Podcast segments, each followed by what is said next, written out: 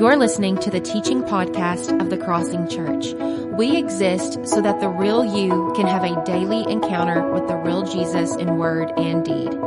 For more information about our church, visit crossingparagould.com. Have you ever ignored a warning message? Whether it be a, a sign, uh, you know, on the side of the road, or a light on your dashboard, or a symptom in your body, or maybe a word of caution from a loved one? Have you ever ignored a warning message and then as a result maybe experienced pain in your life or created pain in the lives of others? I've shared before about my days uh, as a college pastor and how I led a group of college students on a canoe trip and how there was a time where right before we went into the river, right when we were getting our canoes, the lady that we got the canoes from said to us, Hey, last week somebody died on this river. And so when you get to this certain turn, there's a tree that's down. Be careful. Pull to the right side of the river. So that way you don't get swept up in the current and hit the tree and get caught. And she was kind of trying to show us where it was. But because I failed to pay attention as she was talking, I made the exact mistake she told us not to make. Uh, my wife was in the canoe with me, another guy named Jeff who couldn't even swim. Fortunately, he had a life jacket on, but we eventually come to this part in the river where we hit this tree that was down. It flips our canoe. We go into the water. We're hitting branches. I come back up. Uh, my wife's like hanging on for dear life to one branch. This guy named Jeff who has his life jacket on is just kind of like taken hostage downstream, right? The canoe has gone one way. I lost my glasses. I lost my cell phone. All this stuff apparently you're not supposed to take. And it was all the result because I didn't pay attention to the warning that I was given. And the reason I share that is because this morning as we come to Hebrews chapter 2, we are coming to what scholars refer to as a warning message. And it is a message I want you to know that is not here to punish us, though at times it may feel that way. It's not a message that's here to punish us, to, but to protect us. It's not here to lead us into shame. It's here to lead us into safety. If you look back in verse 1, the preacher says the following We must pay attention. Pay attention. In other words, put the distractions away. Listen up. Open your ears. Open your heart. We must pay the most careful attention. And what does he say we're to pay attention to? He says, Pay attention, therefore, to what we have heard so that we do not drift away. Now, anytime you see the word therefore, you're always to ask the question, What? What is it there for? And in this case, what he's saying is, therefore, in light of everything that I just said in chapter 1, if you were with us last week, you remember that, that this preacher, he starts a sermon in the first three verses. All he is doing is trying to point you and me to the beauty and the sufficiency and the supremacy of Jesus. He, he's saying that Jesus, more than just being a good prophet or a good man or a good person, that, that he is divine, that he is the Son of God that he is the one who made all things and sustains all things. He's the ruler and he's the reigner. He is the one who through his life, death, and resurrection has provided a way for us now when we trust in him to stand before God holy and blameless and accepted. He is the inheritor, as we talked about last week. He's the creator, the sustainer, the radiator, the, the representative. He's the purifier, the one who, who lived a perfect sinless life we could not live. And he shed his blood on a cross for the forgiveness of our sins so that now we can be forgiven. So we can be redeemed. We can be accepted before God for all time. This is what he says, all just in, in three verses. And then we won't look at it together today, but in verse 4 through 14, he, he's talking to a group of people who, who love angels, who worship angels. And his whole point is that Jesus, as great as you think angels are, Jesus is even greater. Uh, to you, I know that may not be a big deal. Like you're like, I watched Touched by an Angel in the 90s, wasn't impressed with the angels, right? Mom loved it maybe, but I didn't love it. Um, but you got to understand, these people worshiped angels. They thought angels were like it. And listen, angels are incredible, by the way. We don't probably give them uh, enough credit. I mean, uh, they're a pretty majestic creature, so much so that when people usually see them, they're terrified by how, how beautiful they are, how majestic and powerful they are. We know that angels fight on behalf of God at times. They deliver messages from God. Angels are the ones that announce the birth of Jesus. They're the ones who minister to Jesus in the wilderness and at the Garden of Gethsemane. Angels are the ones that rolled the stone away at Jesus' resurrection. So angels really are incredible. Angels are great, but his point is, in, in chapters 1, four, uh, verse 4 through 14 is, yeah, angels are great, but Jesus is greater. like angels are glorious, but Jesus is far more glorious. This is why throughout the scriptures, angels worship Jesus because they know that he is bigger and he is better that we can ever fathom. He is, they are constantly pointing to Jesus. And therefore, in a lot of that, the preacher says in chapter 2, verse 1, pay the most careful attention to Jesus. Pay attention to this gospel message. Pay attention careful attention to who God is and what He has done for you in Christ so that what? So that you do not drift away. This word drift, if you look it up in the dictionary, it means to be carried away slowly without effort or aim. It means to move from one location to another passively or involuntarily. So when you think of the word drift, think of the word apathy. Think of complacency. Think of, of someone who has become so flippant in their faith that there is no longer any fighting, there's no longer any struggle, there's no longer any effort. Instead, they're just kind of getting swept up in this cultural current and just spiritually speaking are, are beginning to drift further and further away from the way of Jesus. You know, when I think about this passage, I think about these two triangles that we put on the screen many times before, but it's our unintentional spiritual formation paradigm and the intentional spiritual formation paradigm, which was made popular by Dallas Willard. And in the unintentional, which you see on the left side of the screen, uh, the whole point is uh, whether you think you are or not, you are being shaped, you are being formed every single minute of every single day. All you have to do is wake up and you're going to be shaped by the stories you believe. It's the top of the triangle. The stories you believe about sex or finances or relationships or, or money. You're going to be shaped by the stories you believe, by the habits that are in your life, by your relationships and your environment. And the goal of the Christian is to counter all that unintentional stuff with, with intentional spiritual formation. It's to counter the stories you believe with the truth from the gospel. It's to let what God says be the thing that directs your life and shapes your life. It's to counter those bad habits with healthy practices from the life and teaching of Jesus. It's to counter maybe some unhealthy relationships with, with the community, with brothers and sisters who are following Jesus together. And then it's to learn how to, to walk daily in the power and in obedience to the Holy Spirit. And you see what the writer of Hebrews is saying here is my fear is that there are some of you who are living more on the left side than the right side. What he's saying is, my fear is some of you, you're not being intentional in your pursuit of Jesus. He's saying, my fear is that you're becoming apathetic, that you're becoming lazy in your discipleship. And therefore, as a result, if you're not careful, he says you are going to drift away from Jesus and therefore from the life you were created to experience. And what I submit to you this morning is that if this was a concern for the first century church, it should absolutely be a concern for you and me today. In verses 3 and verse 4, we see the preacher says, These are a people. This is a church who has not only heard the good news about Jesus, they actually know people who walked with Jesus who themselves have testified to his power, who have testified to his resurrection. Not only that, they've seen the signs and wonders. Some of you have just heard about signs and wonders. These people have seen signs and wonders and miracles. And like you have, if you've trusted Christ, they've received the Holy Spirit and gifts that testify to the fact Jesus is alive. And so what I just want you to understand today is that, that if drifting was a temptation for this church, drifting is a temptation for our church. Like drifting is 100% a temptation for you and is a temptation for me. I just finished a book uh, last week called Overcoming Apathy. Uh, it's a book I highly recommend. Uh, it's written by a guy, I think his name is, is uh, I guess you pronounce it, Uche Anizor. I guess if you say it with confidence, people think you know how to say it, so I'll just say Uche Anizor.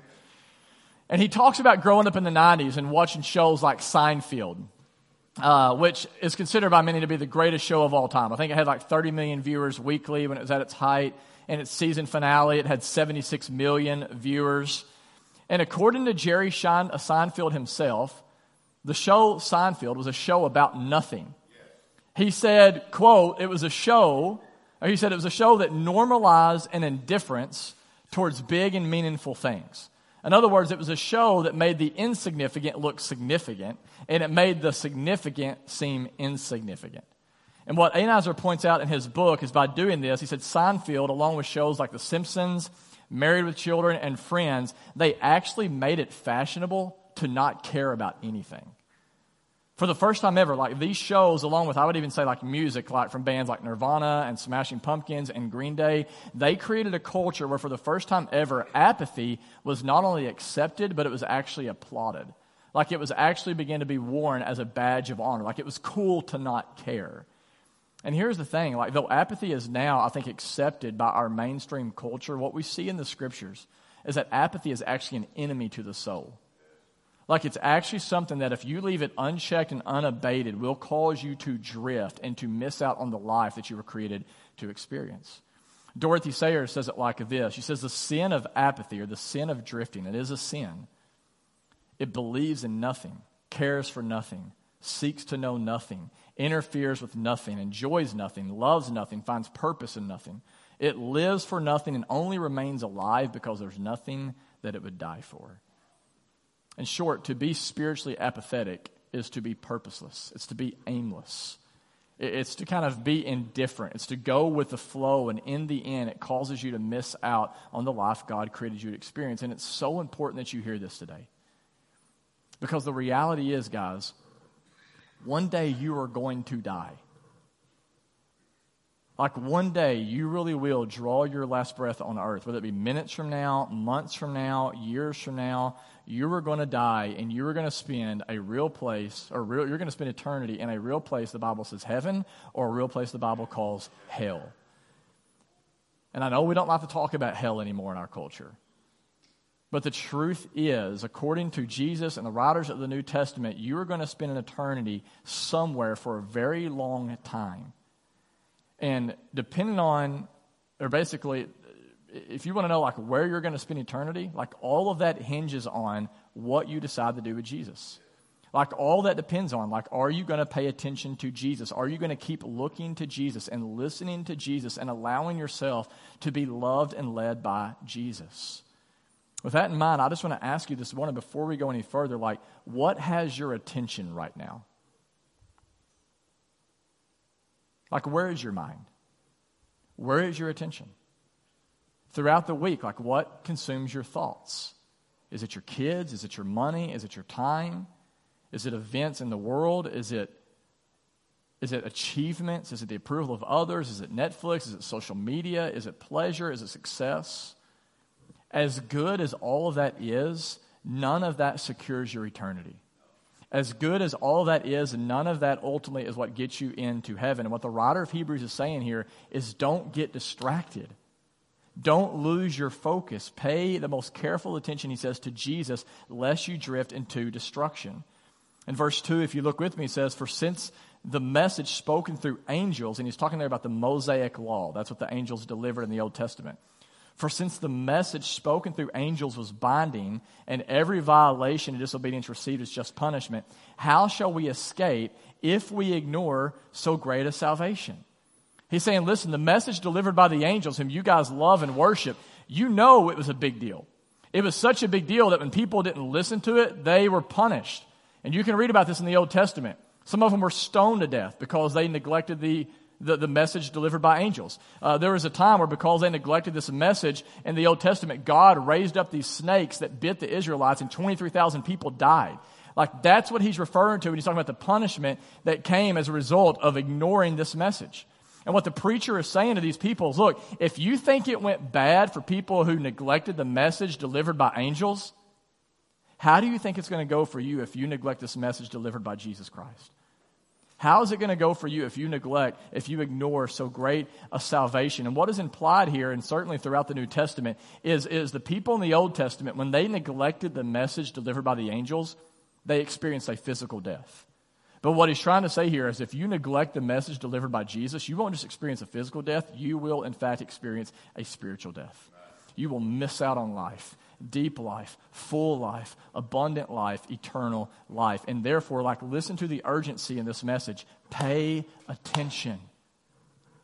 Don't get distracted.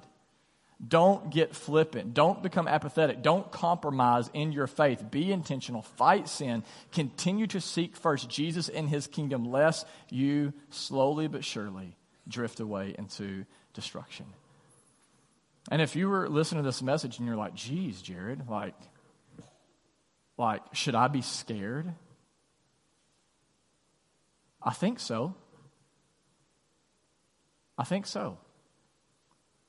I, I think, like, you and I should have a little fear that rises up in us when we hear something like this, and not a fear that, that, that like drives us away from Jesus, but a fear that drives us to Jesus. You know, my, um, my daughter earlier this week, uh, I was in, in the bedroom with my wife, and also we heard this blood curdling scream come from Nora. And immediately she began to say, Mom, Mom, Mom. She had saw a bug, by the way. And so uh, she's freaked out by bugs. She sees them this major threat. And in this moment, because of her fear, what did she do? She cried out to someone who she thought would be there to protect her, someone that she could rely on. And I think, like in many ways, like that's what this should do. It should create a healthy fear in us that drives us to our need for Jesus, to cry out to Jesus, to run to Jesus.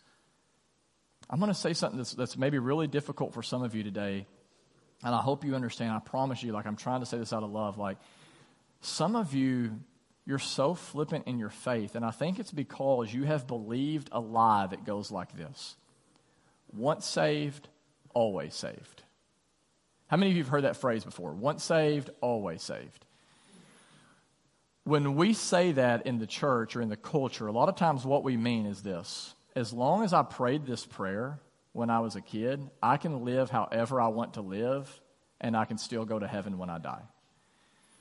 And the reason that we believe things like that is because there's verses like in Romans chapter 10 where Paul says, um, if you declare with your mouth Jesus is Lord and believe in your heart God raised him from the dead, you will be saved.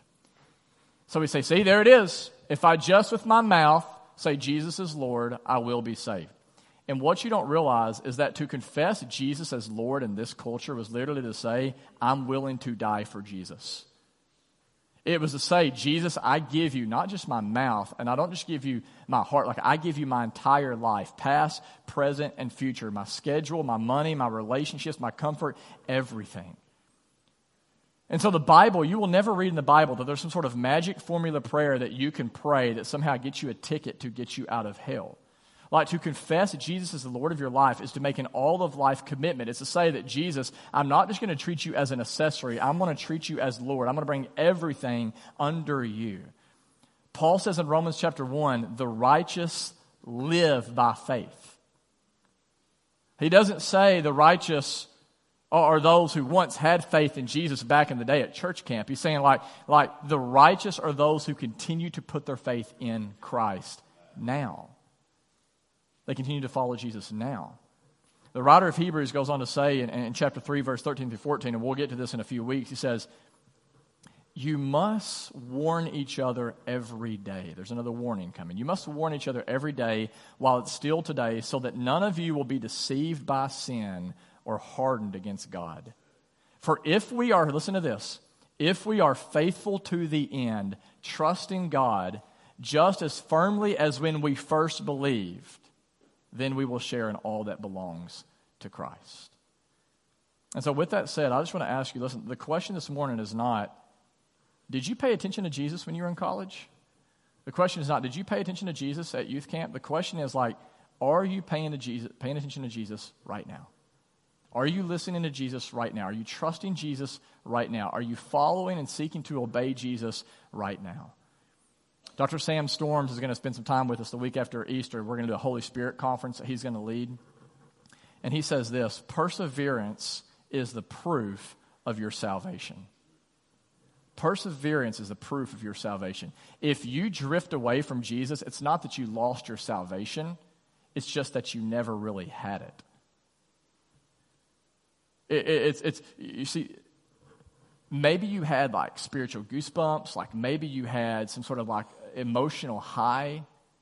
But if you have received the Spirit of God, you will persevere until the end. Like if you're here and you're like, how do I know if I've received the Spirit? Like, how do I know if I'm a true Christian? How do I know if I've actually truly been saved? Here's the answer you won't drift away. You won't fall away. Like you're going to have some dry seasons. But you know what? Even in those dry seasons, you know how you want to know if it's the difference between a dry season and drifting? If it's a dry season, you have the Spirit of God, you're not going to be happy that you're in a dry season. You're not going to be content with being in a dry season. Like if you're not feeling the presence of God in your life, if the love is not quite there, like you're going to be like, man, I want to do whatever I can to continue to press forward and experience God's presence in my life. But drifting's not like that. drifting doesn't really care. Drifting feels like carrying a message like this and still being ho hum. Uh, Paul says this in Philippians 1 6 He who began a good work in you will bring it to completion. If Jesus Christ has started a work in you, you can have assurance he's going to complete that work. You might look like this. There's going to be some dips and valleys, but he's going to keep moving you forward. He who began a good work in you will bring it to completion. Then listen to this, chapter 3, verse 12. Therefore, continue to work out your salvation with fear and trembling. That's the word of God. Continue to work out your salvation with fear and trembling, for it is God who works in you to will and act in order to fulfill his good pleasure. So some of you are like, wait a minute. Like, so whose work is this? Who's the one that keeps me from drifting? Is God the one that keeps me from drifting, or am I the one that keeps me from drifting? Yes. You have a work to do, and God has a work to do. In the words of the great church theologian Augustine, without God we can't, but without us he won't. And if you're like, well, that doesn't sound like grace, well, then I would say you just don't have a great understanding of grace. As Dallas Willard once put it, grace is opposed to earning, but it is not opposed to effort. I want to be very clear. Like, grace is opposed to earning. The Bible is clear. We are saved by grace alone, through faith alone, in Christ alone. You can't earn salvation. You cannot deserve salvation. But here's the thing if you have received grace, grace works. Grace propels you forward. Grace moves you in the right direction. And not because you're trying to earn God's love, but because you have already received that love. And so, to that end, I just want to ask you this morning again like, are you paying attention? Are you still trusting Jesus? Are you still listening to Jesus? Are you still following Jesus? Are you still seeking to obey Jesus? You know, one of the most convicting things to me in this passage this week is this word ignore in verse 3. Do you see that? Where he says, How shall we escape if we ignore? I like the ESV translation better. Or we, he says, How shall we escape if we neglect so great a salvation? You know why that's so haunting to me? The preacher is not talking to people who reject Jesus. He's talking to people who neglect Jesus. He's not talking to people that are like, I don't even believe Jesus exists. He's talking to the church. He's talking to people who show up on a Sunday and sing and maybe raise their hands and give some money, and yet Monday through Saturday, Jesus is nothing more than an afterthought. That's who he's talking to about drifting. You know, as I was thinking about this passage this week, I was thinking about the first year that my wife and I began to garden, and we were so excited about it. We were married, and, and I read these books and watched these videos. We're like, oh, we're going to garden. And so we tilled the ground, we bought the seeds, and even brought my grandma over to show me some of the, like, the tricks of the trade and all that. And it went really, really, really, really good for about three weeks. And then it got hard, and then it got hot, and then there were bugs, and then there were weeds. And before I knew it, I was like, man, I just think I'm going to skip today. And one day became two days, which became three days and four days. And eventually I went out there and the weeds had literally choked the life out of the garden. And that's an image of what he's talking about here. Do not neglect so great a salvation. Don't hit cruise control, guys. Even if everybody else is around you, don't neglect this. Don't ignore this warning. Pay attention to this great salvation. It says, lest you drift. Drifting, please hear me, always leads to drowning. Drifting, it's so effortless and it's so easy, but drifting leads us to destruction. And so the question is this morning is what do we do? Maybe some of you are drifting right now. Some of you are apathetic right now. Some of you are compromising right now. So what do we do? Some of you are not paying attention. You're not paying attention to Jesus. What, what do we do in light of this? What is the response? And as we end, I just want to read Revelation chapter 2. Revelation 2, if you want, you can turn there with me. Revelation 2, starting in verse 4, Jesus is talking here to a church that looks really impressive on the outside, a church that we would want to be a part of, a church that we'd be like, I want my kids to be in that kind of kids' ministry. I want to to that kind of teaching. I want to be involved in that kind of ministry. Looks really good on the outside, but here's what Jesus says Revelation chapter 2, verse 4. You've done all this great stuff, but I hold this against you. He says, You have forsaken the love that you had at first. Maybe this is where some of you are this morning. The passions begin to wane. There's no fire anymore. There's no romance. There's no excitement when it comes to your relationship with Jesus. And I just want you to know, like, if that's where you are, if you've been drifting, please hear me. Here's an encouraging word for you this morning. No matter how far you have drifted, you have not drifted beyond the love of Christ. Jesus still loves you. Jesus is still pursuing you. He still desires to have a relationship with you. And you're like, how do we know? Because look at what he says next. Rather than just letting you drift and being like, hey, you're left on your own, he comes and he says this. Therefore, verse 5, consider how far you have fallen. Remember how far you have fallen. Repent and do the things you did at first. You see what he's doing? He's providing a way for you back no matter how far you've drifted. There's a way back home. He says, Remember how far you have fallen. He says, Man, just take a moment and remember how sweet it was whenever we first entered into this relationship together. Remember the passion. Remember the excitement. Remember the joy of your salvation. And then he says, repent. Like, stop chasing after these lifeless idols. Stop clinging to these things that are never going to make you happy. Repent. And then he says, return. Do the things you did in the beginning when I first broke into your life. In other words, do the things that help keep you anchored in the love of Christ. Look back at those moments in your life, guys, whenever you were excited about Jesus. Look back in those moments where it's like, man, I feel close to Jesus. Look back to those moments where you're like, man, I'm on fire for Jesus. Those moments where it's like, like, like, like, man, like, look back to those moments and he says, whatever you were doing then, do it again. Was it praying? Was it reading scripture? Was it being involved in the DNA? Was it plugging into healthy community? Was it going to bed a little earlier so that you can wake up earlier? Was it taking walks in nature? Like whatever it was, look back and wherever the last time was that you can remember, like, yes, like that's the way it feels. Yes, I'm excited about Jesus. Yes, I'm walking intimately with Jesus. Like go back and do the things that you did then, no matter what you have to sacrifice in order to get there.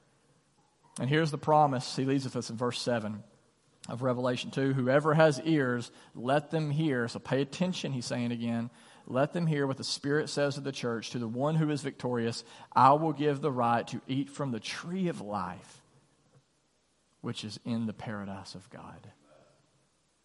In other words, if you will do what I'm saying, you will one day finally and fully experience everything that you have been longing for.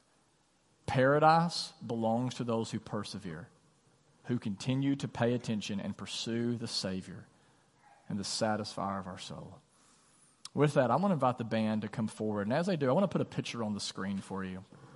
Um, did I send a picture? Yeah, there's my son, Moses, who just got his hair cut yesterday, by the way, and is not happy about it. Um,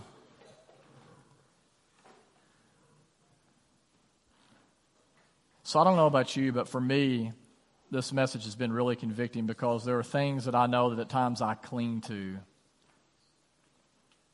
Things that I pay attention to, things that I feel like that I need more than I need Jesus himself. And this past week I was about to walk out the door and Megan said, "Moses, are you going to give your dad a hug?" And it, these stuffed animals that you see with him, he literally carries them around all the time. I don't know why. Uh, none of our other kids did this, but like he could be riding his bike and he's got these under his arm. He can be outside playing in the dirt, he's got these under the arm. He can be eating dinner, he's got these underneath his arm.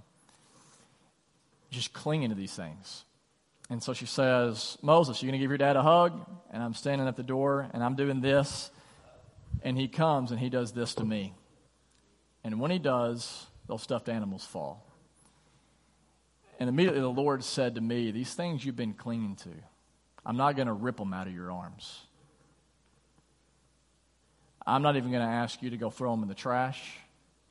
All I'm going to ask is you to know that I'm loving you and know that the way that you're going to release these things that you really don't even need, that you think you need to be happy, these lifeless things that you're clinging to, the way you're going to begin to drop those things is by extending your arms back out to me to know that my arms are wide open, to know that I am constantly pursuing you, that I'm loving you. And I think the invitation today, more than anything, guys, more than it's trying harder to be better, okay, like, yeah, I'm going to kill that sin, or yeah, I'm going to get rid of that thing, or yeah, I'm going to live more generous, I'm going to have an open handed life, I'm going to pursue, like, like, the key to all of this is you will never love God until you first see God loving you. And so, what I hope is we're about to sing the next couple songs, enter into a time of communion, my prayer is just this. I'm going to invite you to stand with me. I'm just going to pray this over you in this moment. That, Father, you would help us to see you with arms stretched out. Not arms to try to crush us, not pointing a finger in our face to try to condemn us, but that your arms are stretched out, that you are seeking to love us And I pray that, that we would, in this moment, extend our arms back to you. That we would, in response, praise you, that we would love you, that we would embrace you. I pray that, that Holy Spirit, that you would do this in a way that truly is for our good and is for your glory. It's in Christ's name that I ask these things. Amen.